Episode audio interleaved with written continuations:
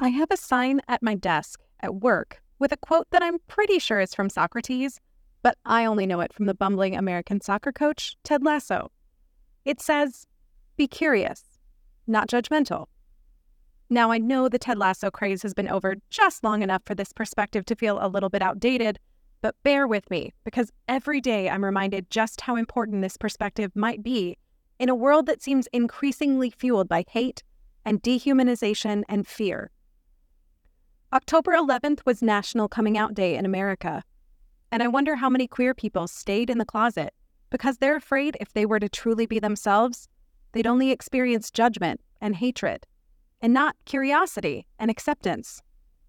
How much of our current political mess is driven by a refusal to be curious, to be open to new ideas or new ways of working together?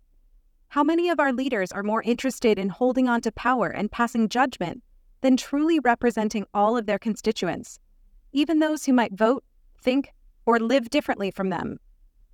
Would we be able to bomb, invade, kill, or colonize our neighbors if we were truly curious, not judgmental?